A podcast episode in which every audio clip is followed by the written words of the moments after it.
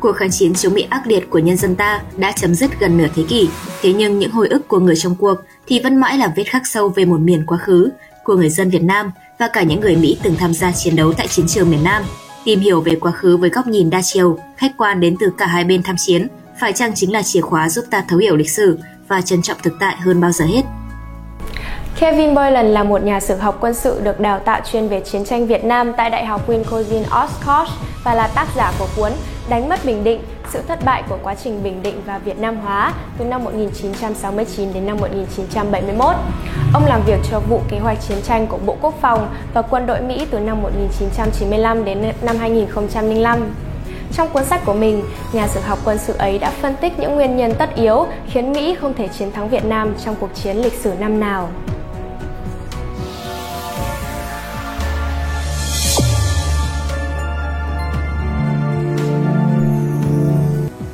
Đầu những năm 2000 khi Kevin Boylan còn làm việc ở Lầu nắm Góc. Các cựu binh bị thương trên chiến trường Iraq và Afghanistan thường xuyên đi xe buýt đến bệnh viện Walter Reed ở đông bắc Washington DC để nhận huy chương. Những cảnh tượng đau lòng khi phải chứng kiến những người đàn ông và phụ nữ trẻ đã vĩnh viễn mất đi mắt, tay, chân hoặc thậm chí tứ chi được đẩy trên những xe lăn trong tòa nhà in hẳn trong tâm trí ông giây phút ấy. Là một nhà sử học quân sự được đào tạo chuyên về chiến tranh Việt Nam, ông ấy không thể không nghĩ về cuộc chiến tranh tại Việt Nam năm xưa khi nhìn các cựu binh từ từ đi xuống dọc hành lang lầu năm góc. Và ông không phải là người duy nhất. Nhiều cái tên nổi bật trong chính phủ, quân đội và truyền thông đã đem những cuộc chiến mới này so sánh với chiến tranh Việt Nam và thật ngạc nhiên khi có nhiều người cho rằng bài học thuở xưa chứa định hy vọng về một chiến thắng ở Iraq. Những người đưa ra lập luận này cho rằng nước Mỹ đã đến rất gần chiến thắng ở Việt Nam nhưng lại ném đi cơ hội của mình chỉ vì sự tiêu cực của giới báo chí và kéo theo đó là thất bại về ý chí chính trị ở quê nhà. Kiểu lập luận này khiến Kevin phải thất kinh bởi chính ông biết rằng nước Mỹ chẳng hề có chiến thắng bị bỏ lỡ nào ở Việt Nam cả.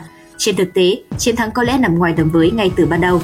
Trong giới sử gia chuyên nghiệp, có một sự đồng thuận rộng rãi rằng nước Mỹ thực sự không thể giành chiến thắng trong chiến tranh Việt Nam. Ngược lại, phe còn lại chủ yếu dựa trên khẳng định rằng thất bại của Mỹ ở Việt Nam về cơ bản là do tâm lý và theo đó, chiến thắng đã có thể xảy ra nếu giới lãnh đạo chính trị biết cách duy trì sự ủng hộ của toàn dân đối với chiến tranh. Dù các yếu tố tâm lý và ủng hộ toàn dân là rất quan trọng, nhưng thái độ của người Việt Nam chứ không phải người Mỹ mới là điều quyết định. Ở Mỹ, ủng hộ toàn dân nhằm chống cộng sản ở miền Nam Việt Nam đã khởi đầu rất mạnh rồi mới hạ nhiệt dần khi chiến tranh ngày một dài dẳng. Tuy nhiên, ở miền Nam Việt Nam, ủng hộ toàn dân cho cuộc chiến của Mỹ và phe Cộng hòa luôn nửa vời và phần lớn dân chúng đều ủng hộ cộng sản.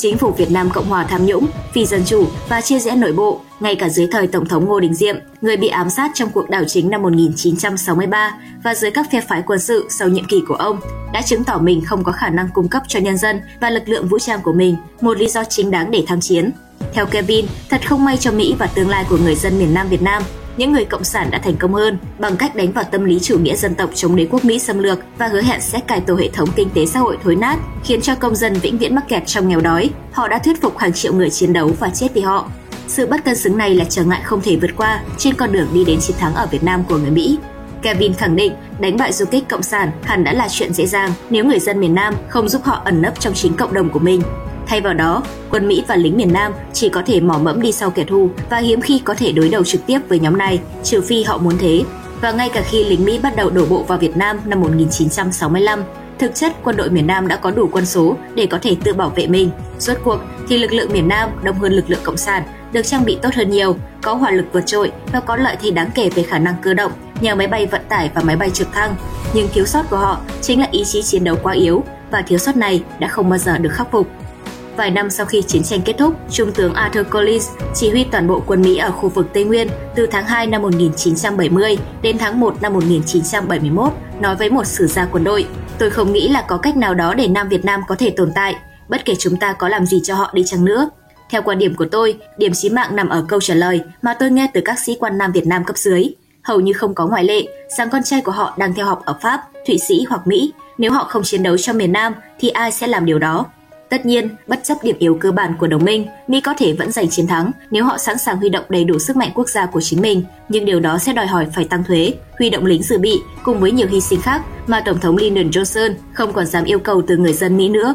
Trong một bài báo gần đây của New York Times, Moya, nhà sử học xét lại, đã giải thích về sự vắng mặt của Tổng thống kiêm đội trưởng đội cổ vũ và quy trách nhiệm cho Johnson vì đã không tạo ra thứ tâm lý chiến có thể khiến Việt Nam trở thành một cuộc thập tự chinh của lòng yêu nước. Moya lập luận, việc công chúng quay lưng với cuộc chiến không phải là điều không thể tránh khỏi. Đúng hơn, đó là kết quả của sự thất bại của các nhà hoạch định chính sách trong việc giải thích và thuyết phục người Mỹ ủng hộ nó. Nhưng Johnson là chính trị gia sắc sảo nhất của Nhà Trắng trong thế kỷ 20 và ông biết rằng mình đang đối mặt với một nghịch lý. Nếu chiến tranh Việt Nam không yêu cầu nước Mỹ hy sinh quá nhiều và mọi người đều tin rằng chiến thắng là rất gần, thì hầu hết người Mỹ sẽ ủng hộ nó. Nhưng nếu Johnson công khai thừa nhận rằng Nam Việt Nam chẳng thể tồn tại nếu không có sự cam kết đầy đủ của Mỹ, ông hiểu rằng mọi ủng hộ cũng sẽ tan biến. Mọi động thái như vậy sẽ tiết lộ những sự thật trần trụi của chiến tranh, rằng chính phủ Nam Việt Nam là chế độ độc tài chuyên chế, rằng quân đội của họ không muốn chiến đấu, rằng phần lớn dân số sẵn sàng ủng hộ cộng sản, rằng Bắc Việt đang từng bước leo thang, rằng Johnson đã cam kết tham chiến mà không có kế hoạch giành chiến thắng. Và Lầu Năm Góc chẳng hề có ý tưởng rõ ràng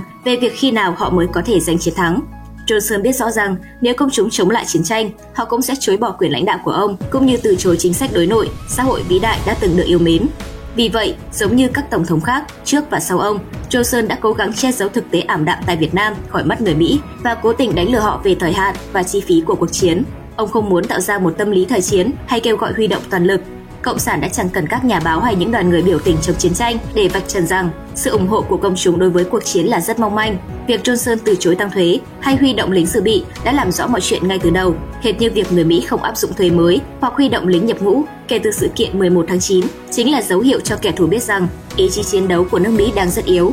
Mặc dù Mỹ chắc chắn có đủ phương tiện để thắng thế ở Việt Nam, nhưng cuộc chiến không thể vượt qua mức độ cam kết và hy sinh mà Mỹ sẵn sàng chấp nhận, như nhà sử học nổi tiếng Roger Herring đã nói. Cuộc chiến này không thể thắng được theo bất cứ nghĩa nào với một cái giá đạo đức hay vật chất mà hầu hết người Mỹ coi là chấp nhận được. Sau những phân tích, Kevin cuối cùng đã rút ra bài học quan trọng ở Việt Nam là nếu những lý do gây chiến không đủ thuyết phục để các nhà lãnh đạo của nước Mỹ yêu cầu tất cả người Mỹ phải hy sinh nhằm theo đuổi chiến thắng, thì có lẽ đừng nên tham chiến. Người Mỹ không nên đặt gánh nặng hy sinh lên những người dám mạo hiểm mạng sống và thân thể mình cho đất nước ở một chiến trường nước ngoài xa xôi nào đó.